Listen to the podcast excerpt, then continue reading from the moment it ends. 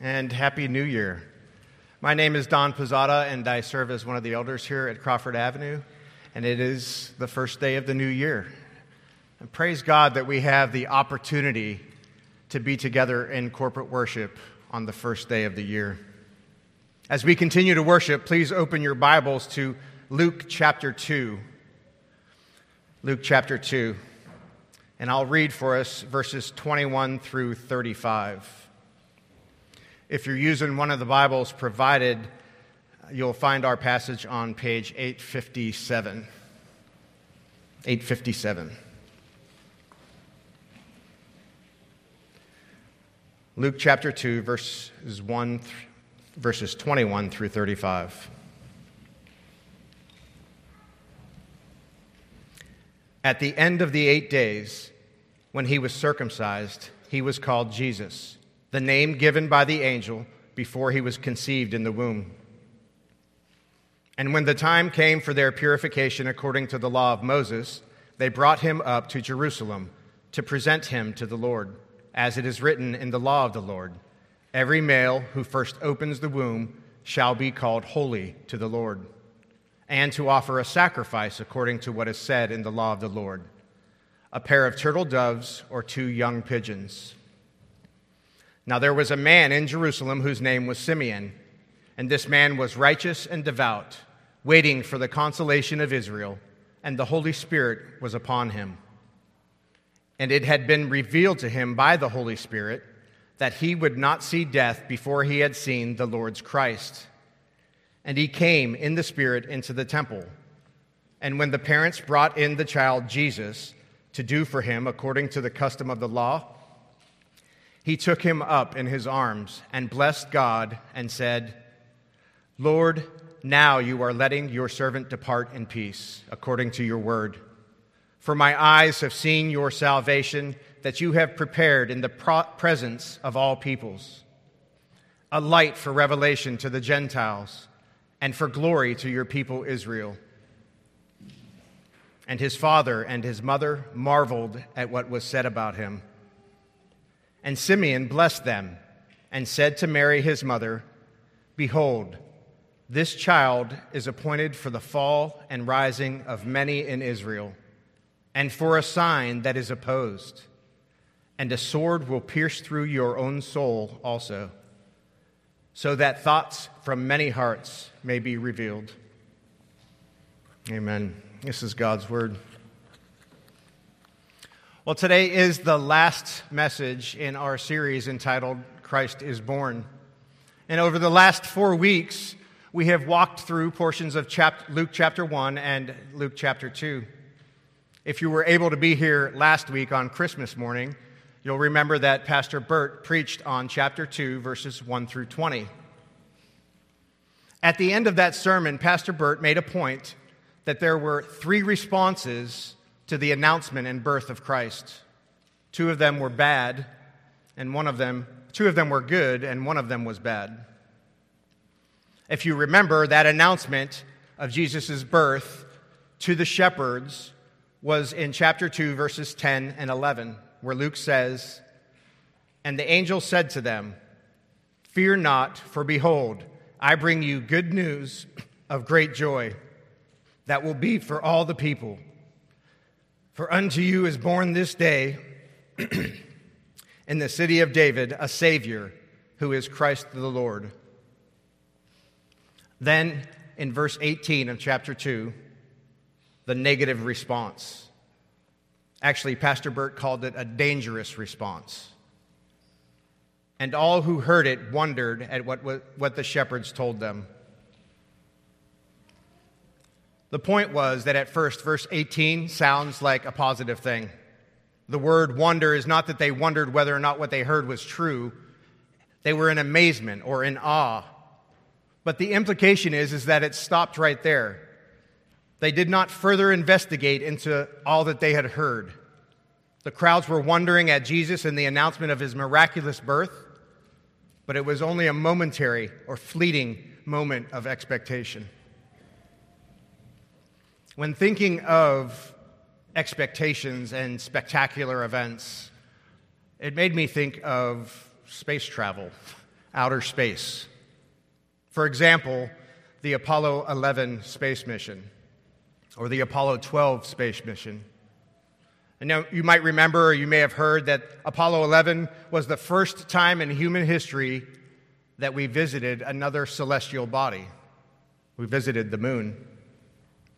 Now, I promise that this is not going to be an argument for the validity of whether or not we landed on the moon. But you would think that that event would have been spectacular. It would have been an overwhelming experience. You could even say that it was the coolest thing that any human had ever done up until that point. But as Apollo eleven hovered over the moon, one of the astronauts turned to the other two and said, quote, "It's amazing how quickly you adapt. It doesn't seem weird at all to me to look out the window and see the moon passing by." End quote. Three months later, more astronauts in the Apollo twelve mission were traveling to the moon, and they actually walked on the moon again. One astronaut turned to the other and said, quote, "It's kind of like the song, 'Is That All There Is?'" End quote. The other astronaut was relieved to hear that because he secretly felt the same way, describing his own moonwalk as spectacular but not momentous. Now, for all the space travel fans in the room, I don't know the validity of this story, but I did read it on the internet. Most of the time, the upside of experiences and expectations comes from the thrill of anticipation. But actual experience tend to fall flat, and our mind quickly moves to anticipating the next event. If walking on the moon left astronauts underwhelmed, what does it say about our own earthly goals and expectations, or even our resolutions? More to our point this morning, what does it say about the crowds who heard the announcement of Jesus' arrival? This amazing birth. And then after the initial awe and wonder of it, they just kind of went on their way like it was no big deal. What about today? Today's passage, we're going to further explore the role of Jesus, how the sovereign God of the universe orchestrated a specific event and inspired another moment in history to further reveal the role and impact of Jesus arriving on the scene, to further reveal the purpose, excuse me, to further reveal the purpose behind the long-awaited Messiah who is finally here.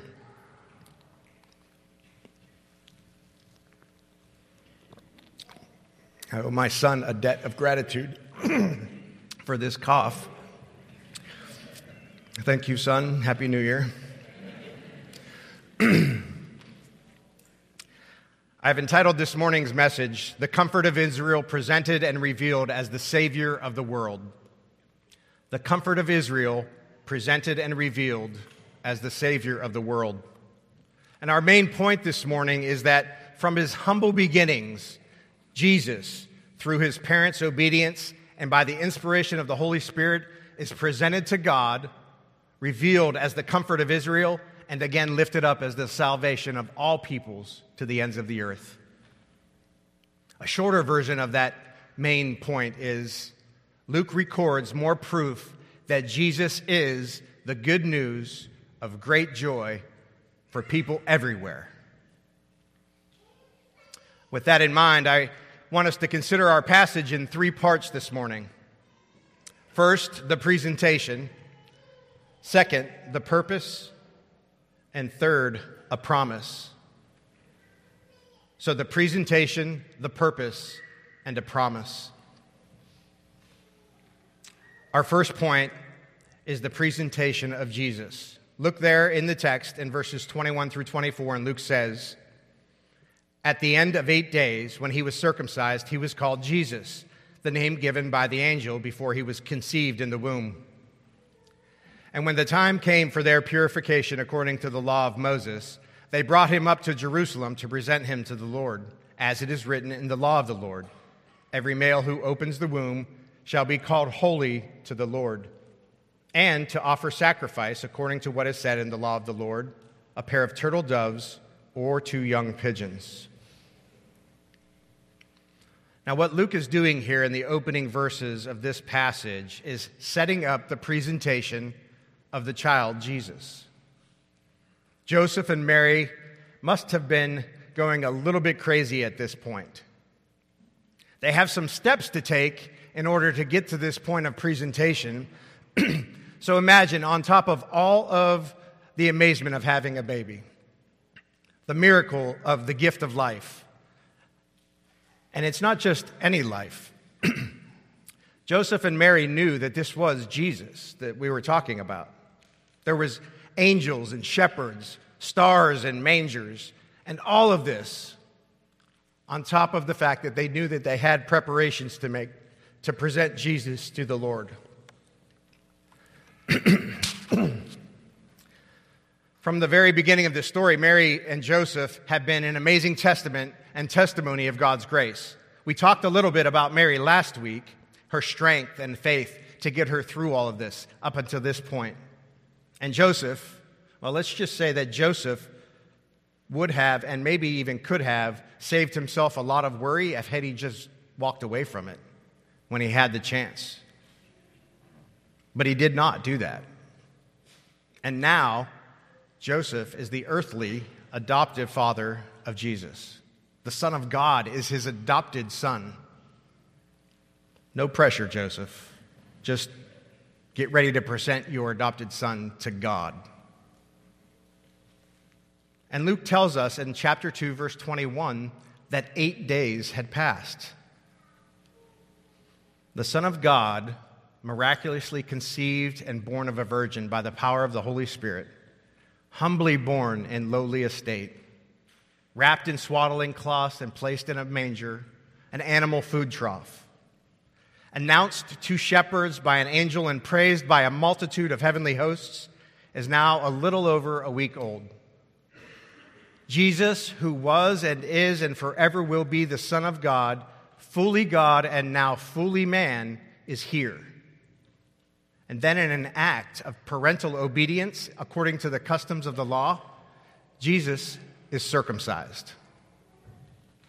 Now, circumcision was required of all Jewish males. We see this in Genesis and in Leviticus. And it was instituted by God for three specific reasons. First, it had health benefits. Hard stop. Second, more significantly, circumcision was the sign of the Abrahamic covenant that God made with Abraham in Genesis chapter seventeen. It was a mark of Israel's national identity. And then third and finally, circumcision serves as a spiritual lesson, an object lesson graphically illustrating man's need to be cleansed from sin. But Jesus is sinless. And still, eight days later, Luke tells us that he's circumcised. Why? Well, in large part, so that from the very beginning of his life, Jesus would be dedicated to follow and obey all of the commandments of God, the significance of which he will later reveal himself when Jesus says, "I have not come to abolish the law, I have come to fulfill the law." There was no ignoring of the law or forgetting about the law. Jesus came to fulfill the law. And this fulfillment begins at the eight-day mark. Jesus is submitted by his parents to complete obedience to God, and he is on the path to fulfill every obligation that God has instituted for his people. Then Luke tells us, still in verse twenty-one, that when he was circumcised, he was called Jesus, the name given by the angel before he was conceived in the womb. Now, Jesus, the name, is the Greek equivalent to the Hebrew name Joshua. Joshua, Joshua means Yahweh saves, or God saves. So an angel tells Mary, and then an angel tells Joseph, "You shall call him Jesus." in that small note that Luke includes, that we see all throughout the last four weeks, we see the gospel right there. The good news is Jesus. God saves. Matthew, Matthew records the words of the angel in, uh, in the angel speaking to Joseph in Matthew chapter one, verse twenty-one, where it says, "She," that is Mary, "will bear a son, and you shall call his name Jesus, for he shall save his people from their sins."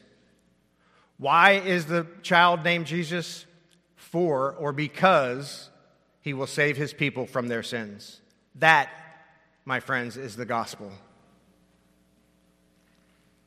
Luke continues in chapter two, verse twenty-two. "And when the time came for their purification according to the law of Moses, they brought him to Jerusalem to present him to the Lord. As it is written in the law of the Lord, every male who first opens the womb shall be called holy to the Lord, and to offer sacrifice according to what is said in the law of the Lord, a pair of turtle doves or two young pigeons." This preparation that Mary and Joseph are doing by giving, by having Jesus circumcised and then naming Jesus is almost complete. Now Luke says, "And when the time came," it's a reference to the Old Testament scripture that established the time period that was necessary for purification. And primarily this applies to Mary. So further steps are required to ensure that that she is cleansed according to the law after giving birth. And the text says that Joseph and Mary then took Jesus up to Jerusalem, to the temple, to present him to the Lord, as it is written in the law of Moses.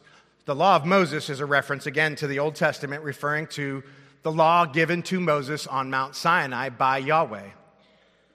And the requirement was that every male who first opens the womb shall be called holy to the Lord. This presentation had a purpose.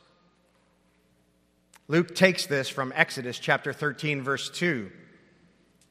Exodus thirteen two says, "Concentrate to me all the firstborn," or "concentrate to God all the firstborn, whatever is the first to open the womb among the people of Israel, both of man and of beast, is mine."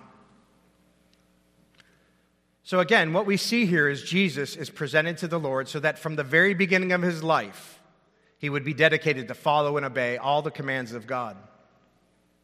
And what we see happening here is his parents obeying and dedicating their first, bun- or their first son to serve God.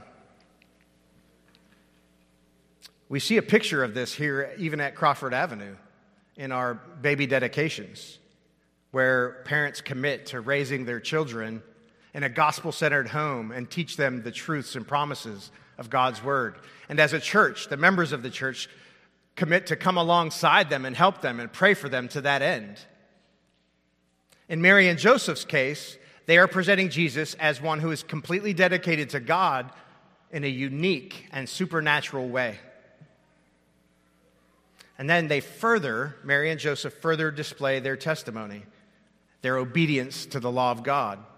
Look at verse twenty-four, and Luke says that Mary and Joseph also went there to offer a sacrifice according to what is said in the law of the Lord, a pair of turtle doves or two young pigeons. It's important to note that according to Old Testament law, what is actually required here is a one-year-old lamb. But there's also a provision in Leviticus that allows for those who cannot afford a lamb to present a pair of turtle doves or two young pigeons. And I want you to understand this in the larger context of who we know, looking back, of who Jesus is. As we have said, Jesus means God saves. And Jesus is the promised Savior of the world. His parents now have to go to the temple, and they have to offer a burnt offering and a sin offering. In this case, because of their poverty, they cannot afford a lamb, so they offer a pair of turtle doves or two young pigeons. One for burnt, one for sin. Why? Because Mary is a sinner, and she is in need of a Savior. and whether she knew it or not, Mary's sacrifice here, according to one commentary, quote, symbolized the ultimate sacrifice for sin that her own son would make on the cross. Jesus' ultimate sacrifice granted direct access to God by fully satisfying his wrath and atoning for the sins of all who put their faith in the Lord Jesus Christ, end quote. Jesus is presented to God, and all the required steps have been completed at this point. The faithfulness of Jesus' parents is on full display as they submit in full obedience to the commands of God as written in the law. That leads us to our second point. Luke records the purpose, the purpose of Jesus. In so doing, Luke introduces us to a man named Simeon. And this man, who is well advanced in years, plays a significant role in the narrative from this point forward. Look there in the text, picking up in verse twenty-five. Now there was a man in Jerusalem whose name was Simeon, and this man was righteous and devout, waiting for the consolation of Israel, and the Holy Spirit was upon him. And it had been revealed to him by the Holy Spirit that he would not see death before he had seen the Lord's Christ. And he came in the Spirit into the temple, and when the parents brought in the child Jesus to do for him according to the custom of the law, he took him up in his arms and blessed God and said, Lord, now you are letting your servant depart in peace, according to your word. For my eyes have seen your salvation, that you have prepared in the presence of all peoples, a light for revelation to the Gentiles, and for glory to your people Israel. Now, Simeon is a little bit of a fascinating character, if not mysterious. What we see in the text is really all that we know about him. And besides his name, Luke tells us three important facts about who Simeon was. In verse twenty-five, we know that he was a righteous and devout man. He was waiting for the consolation of Israel, and the Holy Spirit was upon him.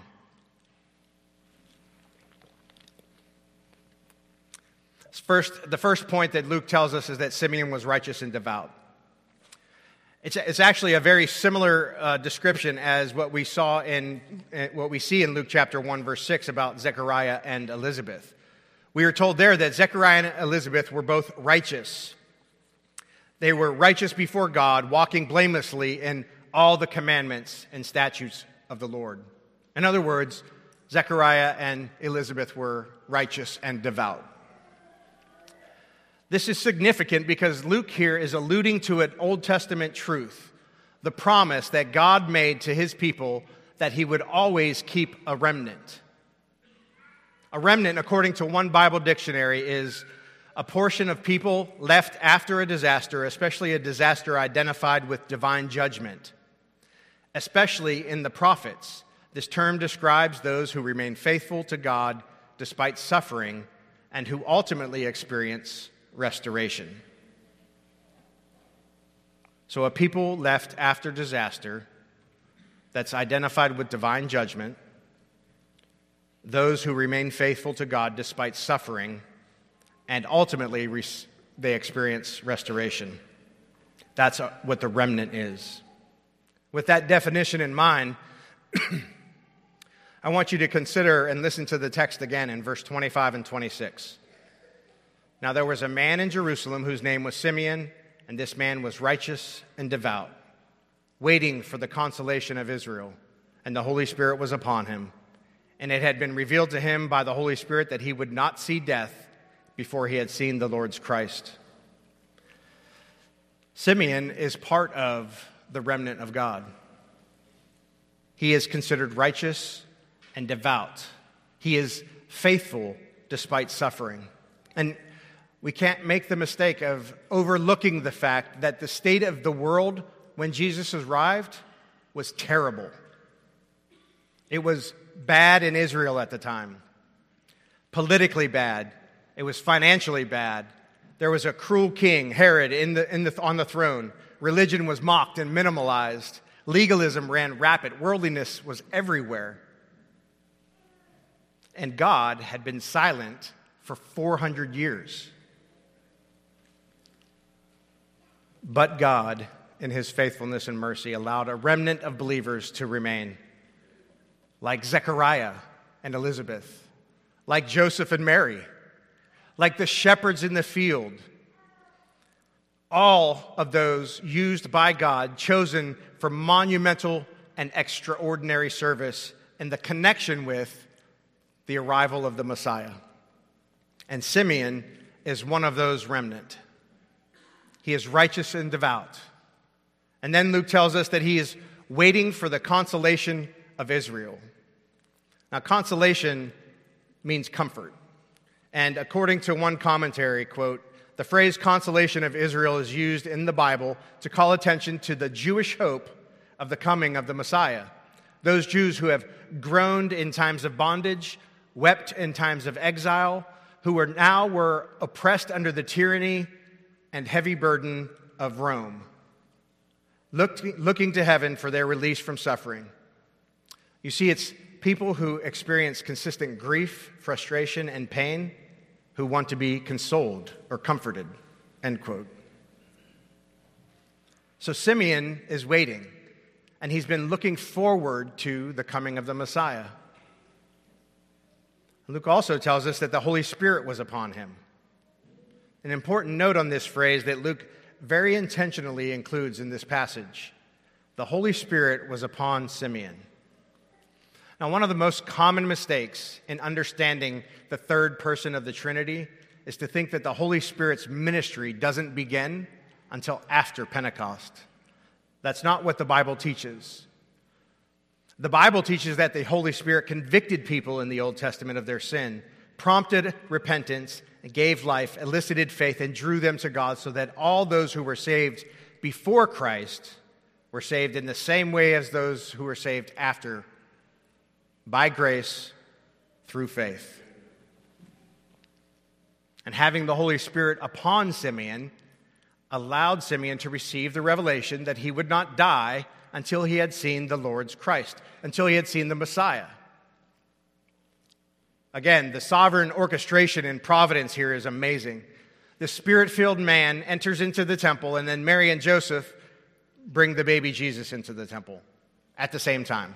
Verse twenty-seven, and he came in the Spirit into the temple, and when the parents brought in the child Jesus to do for him according to the custom of the law, he took him up in his arms and blessed God and said, Lord, now you are letting your servant depart in peace, according to your word. For my eyes have seen your salvation, that you have prepared in the presence of all peoples, a light for the revelation to the Gentiles, and for glory to your people Israel. When Simeon says, Lord, now, it's a direct reference to uh, now, like a reference to time, right now. Take me. Why is Simeon ready to die? Because he's holding in his hands and looking into the eyes of salvation itself. Because he's holding the good news of great joy for all peoples. This child that Simeon is holding is salvation. He is prepared in the presence of all peoples. Simeon then says, this is where it gets crazy, a light for revelation to the Gentiles. I don't think I can stress that enough, how radical and shocking that would be. That Simeon is proclaiming that the purpose of Jesus is salvation, and prepared in the presence of all peoples. And just to make it more clear, a light for revelation to the Gentiles. Now, unless you're Jewish, that's you and me. And that is good news.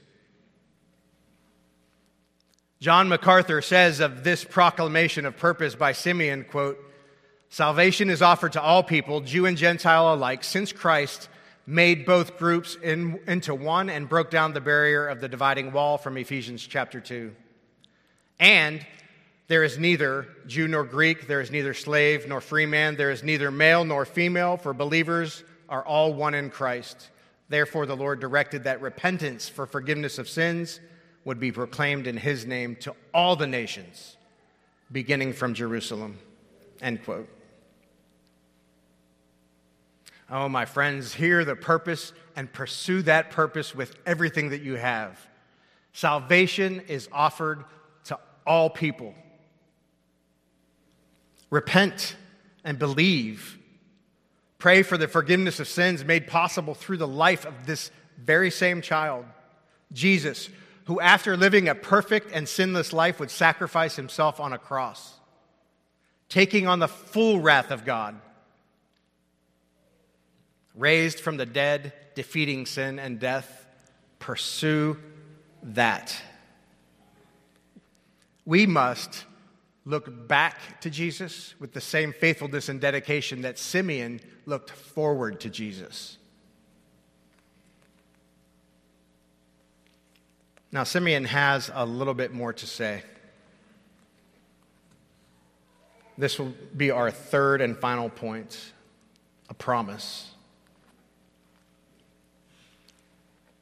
Up until now, Jesus is presented to God so that he can f- fulfill the law of God, and his purpose of salvation to all peoples is actually full of promise in and of itself. But there's an additional promise that Simeon shares directly with Mary in the form of a warning. Look there in the text, beginning with verse thirty-three, and we read, "And his father and mother marveled at what was said about him. And Simeon blessed them and said to Mary, his mother," and here's the promise, "Behold, this child is appointed for the fall and rising of many in Israel, and for a sign that is opposed. And a sword will pierce through your own soul also, so that thoughts from many hearts may be revealed."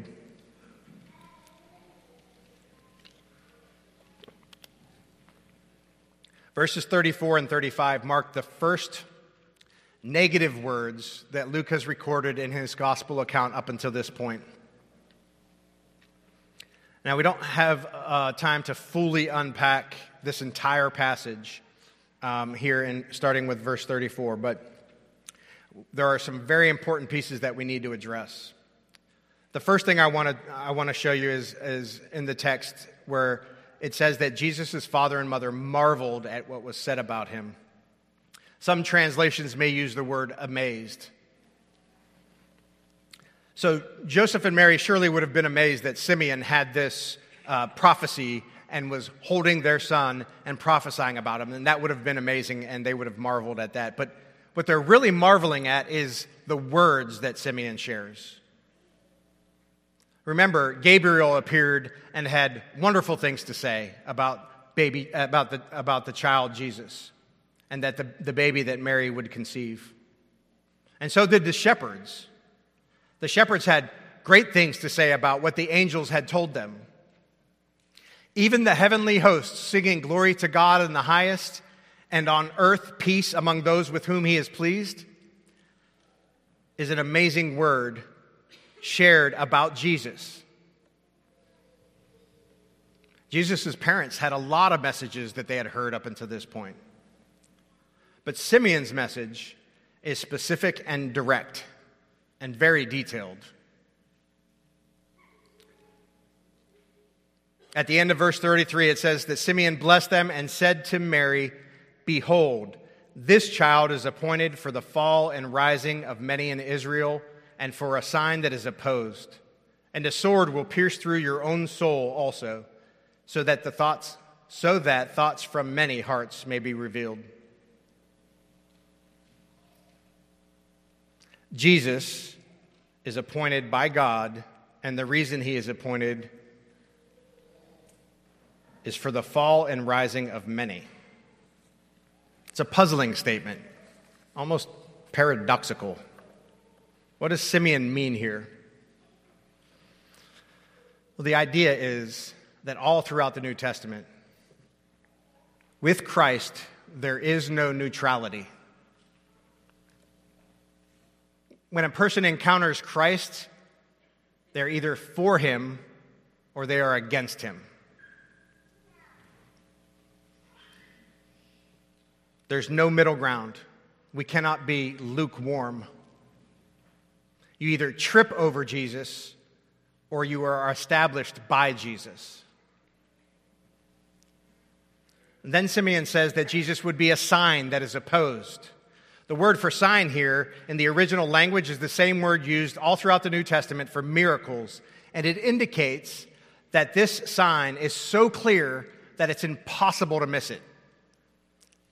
All you Georgia drivers out there, it's not a speed limit sign.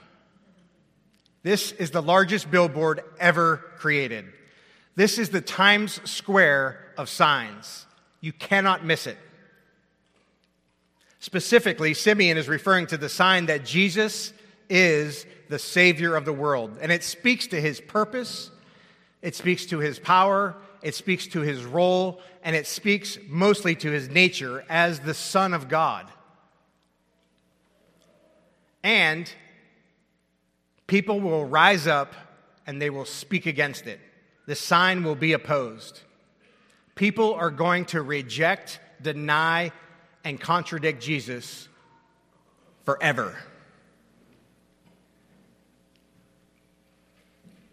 It sounds like twenty twenty-three.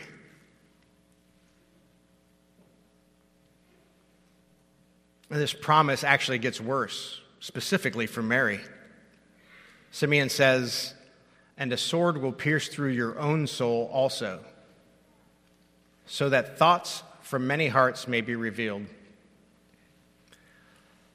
The sword piercing Mary's soul is a direct reference to the foot of the cross, where the Roman soldier would take the long sword or the spear and pierce Jesus' side to ensure that he was indeed dead. And although she was not physically pierced, Simeon assures her that she will feel, feel that piercing in her soul. So that the thoughts from many hearts may be revealed. Later in his life, before he goes to the cross, Jesus tells Nicodemus in John three nineteen, "This is the judgment, that the light has come into the world, and men loved darkness rather than light, for their deeds were evil." Jesus is the light shining in the darkness, and that light exposes the evil of men's hearts.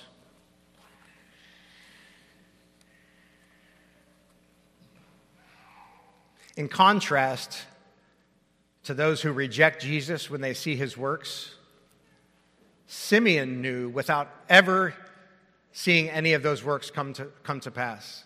Simeon knew without even hearing the child utter a word. He knew as soon as he picked up the infant Jesus that this is the Messiah. And then Simeon testifies to that glorious truth. We need to see the significant implications of what Simeon says here, the warning that Simeon gives. Before the infant Jesus was two years old, Simeon is overwhelmed with joy to have finally seen the Savior, in part because of the promise that was given to him that he was going to now be able to, to, to depart in peace. Simeon sees this good news of great joy, holds Jesus in his arms. But he sees it in full display in the shadow of the cross. You see, the world wants comfort without the discomfort of the truth. The world wants a savior without a sacrifice. The world wants nothing to do with a suffering servant. Ever since the fall of man, ever since sin entered into the world, the world tries to hide from the reality and truth of who God truly is. And the fact that he would come and be with us to offer himself as a sacrifice to us, that's just crazy. It's a stumbling block for the Jew. It's ridiculous folly for the Gentile.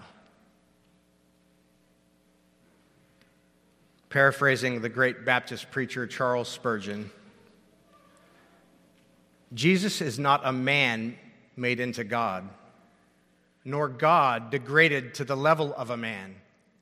He is not something in between a man and God, but the absolute God of heaven and earth, the triune God himself, one with his Father in every attribute, eternal without being, without beginning of days or end of life, omnipresent everywhere at once, omnipotent, having all power in heaven and earth, omniscient, knowing all things from eternity. Jesus is the great creator, preserver, and judge of all, in all things the equal and the exact image of the invisible God. Spurgeon is echoing the words of Scripture that proclaim that if we don't get the deity of Christ correct, there is no gospel. The good news that doesn't include a divine Savior is not good news at all. Jesus Christ, the Son of Mary, once sleeping in his mother's arms, lifted up by the old man, Simeon, is infinite even while he was an infant. Jesus is the eternal God of the universe and lives forever. Jesus, who suffered and died paying the ransom for sins of man, is at the same time the God who's at whose right hand, who's Who, the God at whose right hand is peace and eternal joy. If Jesus doesn't come to us as a baby, he could have never sympathized with you and me. He couldn't have suffered in our place. The Holy Spirit reveals all of this to Simeon, and as a promise to him, tells them that he can depart in peace. Simeon testifies to the truth that the child that he is holding is the Savior of the world. He is the comfort of Israel and a light for revelation for Gentiles and for glory of Israel. Simeon knew that Jesus was all this because he knew Jesus is God. And Simeon knew that Jesus would pay the ultimate price on the cross. Friends, if you're not trusting in Jesus this morning, you're on very dangerous ground. I pray that you would seek after Jesus, even this morning, and trust in him as your only hope of salvation.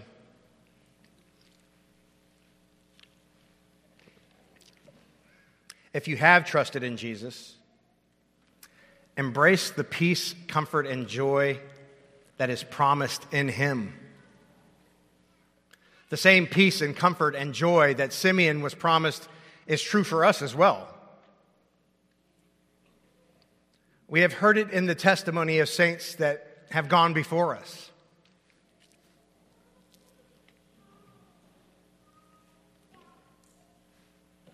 Even this past week,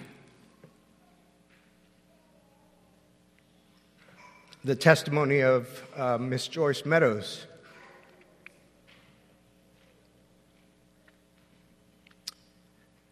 she went home to be with the Lord, and we celebrate that. We celebrate that her life was marked with faith. We celebrate that even as she struggled through health, even as she came to the end of her life, Miss Joyce knew. She knew that God was with her. She clung to that truth as she went to be with her Savior.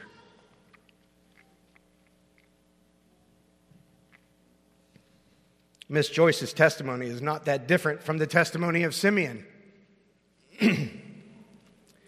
Simeon was miraculously granted the gift of seeing and holding the Savior before he departed this world in peace. Friends, we have to pursue that peace. Pursue the peace and comfort that passes all understanding. Strive to walk in the light that is promised in Jesus Christ. run away from the darkness of this world. We should resolve this very morning to continue our pursuit of Jesus and pray that we would be strengthened in our faith to share the promises of God and the good news of Jesus Christ to all peoples, even to the ends of the earth, for the glory of God. Let's pray.